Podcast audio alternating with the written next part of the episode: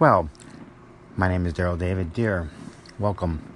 This is my first attempt at doing something different, stepping out of my comfort zone.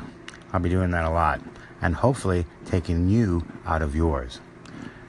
But first off, out of my comfort zone. What do I mean by that? Well, I'm kind of the guy that's on the other side of those speakers, singing my heart out or singing through those speakers to crowds.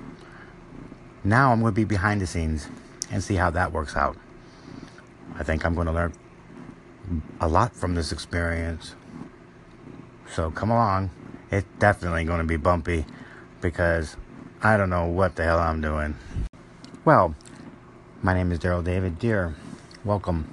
This is my first attempt at doing something different, stepping out of my comfort zone. I'll be doing that a lot and hopefully taking you out of yours. But first off, out of my comfort zone. What do I mean by that? Well, I'm kind of the guy that's on the other side of those speakers, singing my heart out or singing through those speakers to crowds. Now I'm going to be behind the scenes and see how that works out.